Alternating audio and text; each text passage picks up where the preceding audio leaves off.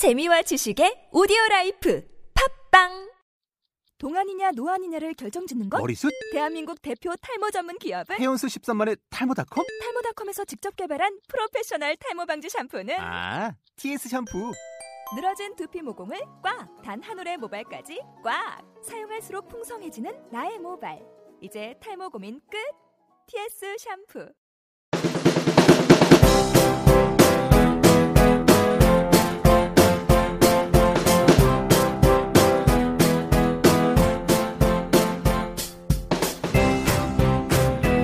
안녕하세요. 축제 시즌이 다가오는 겨울입니다. 여러분 모두 축제를 즐길 준비가 되셨나요? 네, 저희는 여러분의 즐거운 축제를 위한 모든 준비를 마쳤답니다. 이벤티발은 축제 이벤트에 대한 다양한 이야기를 하면서 정보와 재미, 두 마리 토끼를 모두 잡고자 합니다. 오늘은 이벤티발의 첫 회인 만큼 가장 최근에 핫했던 축제에 대한 이야기를 준비했는데요. 먼저 여러모로 화제였던 러버덕의 이야기입니다. 네, 러버덕은 고무오리라고 불리기보다는 러버덕 그 영어 단어 자체로 쓰이면서 러버덕으로 알고 계신 분들이 있는데요. 사랑이 넘치는 예쁜 이름이긴 하지만 사실 러버덕은 그 lover가 아니라 러버덕 그 고무오리입니다. 러버덕은 지난 10월 14일 대한민국에 도착해 석촌호수에 띄워졌는데요. 한국의 러버덕 프로젝트는 11월 14일까지 한 달간 진행되었고요. 16개국을 돌면서 아시아의 마지막 행선지로 대한민국을 오게 된 만큼 큰 화제를 불러일으켰습니다.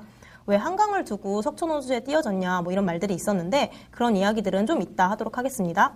네, 이 러버덕 프로젝트는 네덜란드 출신의 작가 플로렌타인 호프만의 대표적인 공공예술 프로젝트입니다.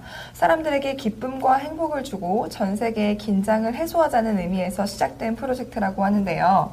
사실 이 흔한 고무오리가 평화의 상징으로 거듭난 계기는 따로 있는데요. 지난 1992년 홍콩에서 미국으로 향하던 컨테이너 화물선에서 폭풍우를 만나서 약 3만 마리의 손바닥만한 고무오리가 유출되는 사고가 있었다고 합니다. 이 길 잃은 고무오리들은 약 20년간 바다를 떠돌면서 전 세계 해안가에 도착했고 이 모습이 사람들에게 즐거움을 준 것이죠. 아, 그렇군요. 사실 이 러버덕은 주최 측의 홍보보다는 일명 짤을 통한 자연스러운 홍보 효과를 좀 봤다고 볼 수 있는데요.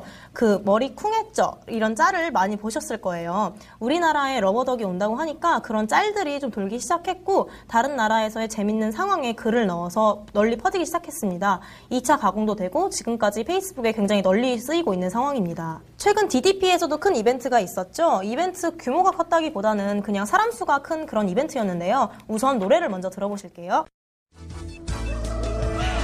피카츄 라이츄 파이리 꼬부기 버터플 야도란 피죤 또가스 서로 생긴 모습은 달라도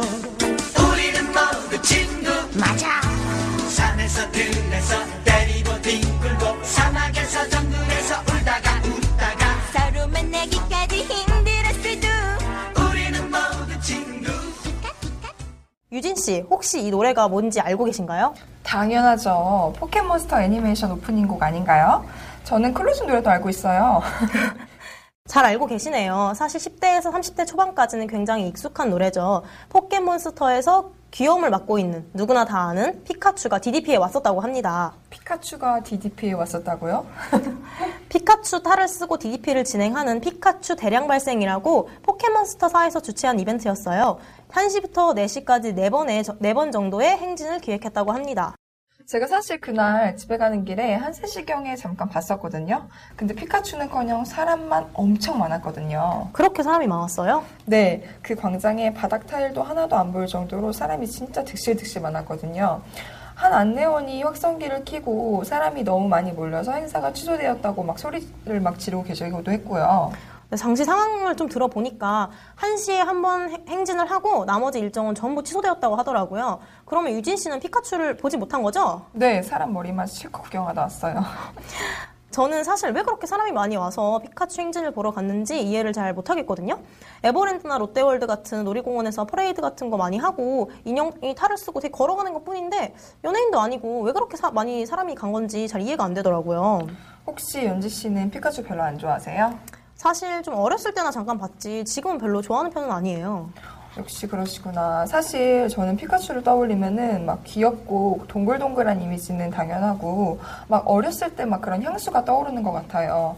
애니메이션이라든지 극장판은 물론이고 인형이나 필통 막 이런 것들도 포켓몬으로 막 이렇게 도배를 한 적이 있었거든요.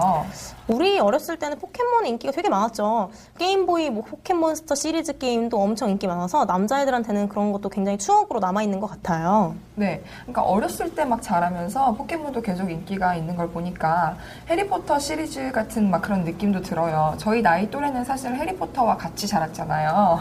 네, 이야기를 좀 들어보니까 우리나라 사람들에게 피카츄는 귀엽기보다 더 큰 의미가 있는 것 같아요. 어린 시절의 추억이나 친구들 이런 것을 불러일으키는 것 같습니다.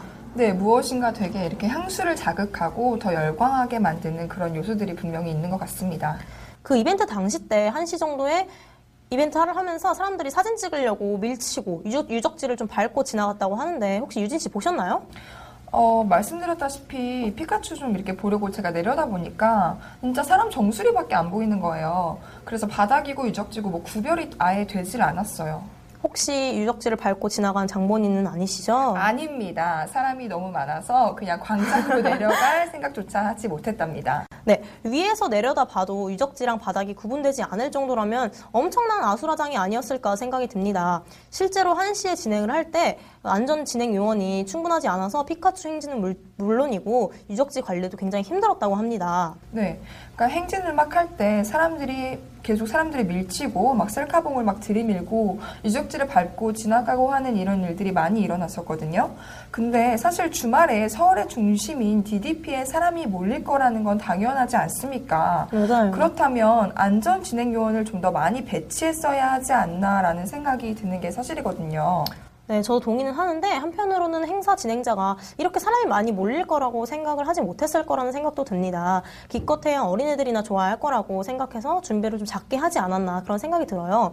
그리고 상식적으로 사람을 밀치거나 유적지에 올라가거나 하는 것은 아니라고 판단을 충분히 할 수 있었을 텐데 그렇지 해- 못했던 시민 의식도 좀 문제가 아닌가 생각이 듭니다. 아, 벌써 마지막 이야기로 넘어왔네요. 청취자분들과 유진 씨 모두 한 번쯤은 공개 공연을 보신 적이 있었을 거라고 생각이 드는데요. 또 연말이 다가오고 하니까 다양한 콘서트도 나오고 있거든요. 공연 얘기 안 할 수 없을 것 같아요. 혹시 유진 씨는 최근에 뭐 다녀온 콘서트라든가 축제 있나요? 어, 저는 가장 최근에 갔던 거는 저희 학교 축제요. 음, 가수도 많이 왔었죠. 네, 가수 많이 왔었죠. 어, 가수 공연 되게 많이 보다 보면 사람들도 굉장히 많잖아요. 최근에 그런 가수 보려고 몰려들었던 인구 때문에 사고가 난 적도 있었다고 들었거든요. 네, 맞아요. 사실 저희가 지금 이런 얘기를 언급한 것은 어, 지난 10월에 판교 테크노밸리 추락 사고에 대해서 좀 말씀을 드리기 위해서예요. 네. 바로 27명의 사상자를 낸 이 안타까운 사고는 우리에게 안전의식에 대해서 다시 일깨워준 중요한 사건이기도 합니다. 네, 우선 판교 테크노밸리에서의 지하철 환풍구 추락 사고는 지난 10월 17일에 일어났는데요. 테크노밸리의 입주를 축하하기 위해서 야외 공연장에서 가수들이 공연을 했었어요. 사람들이 모이면서 더 잘 보이는 곳을 찾던 중에 1.2m 정도의 높이의 지하철 환풍구로 사람들이 좀 올라갔는데요. 당시 사회자가 안전한 행사 진행을 위해 높은 곳에서 내려올 것을 여러 차례 경고했는데 나 하나쯤이야 뭐 이런 생각으로 어, 사람들이 내려오지 않았고 안타까운 사고로 이어진 것 같습니다. 어, 당시의 사고 현장과 사건의 전말은 SNS를 통해서 굉장히 빠르게 퍼져나갔어요.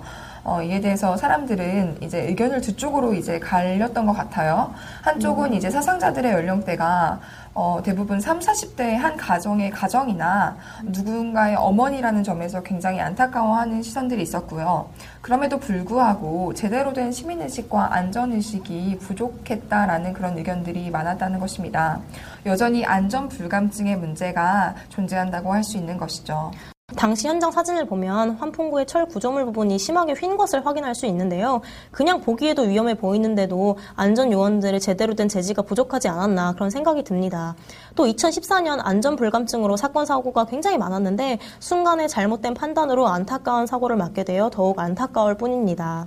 그럼 여기까지 1회 최근 서울의 화제 이벤트에 대해서 이야기를 나누어 봤습니다. 다음 2회에서는 좀 더 풍성한 이벤티발로 찾아뵙겠습니다.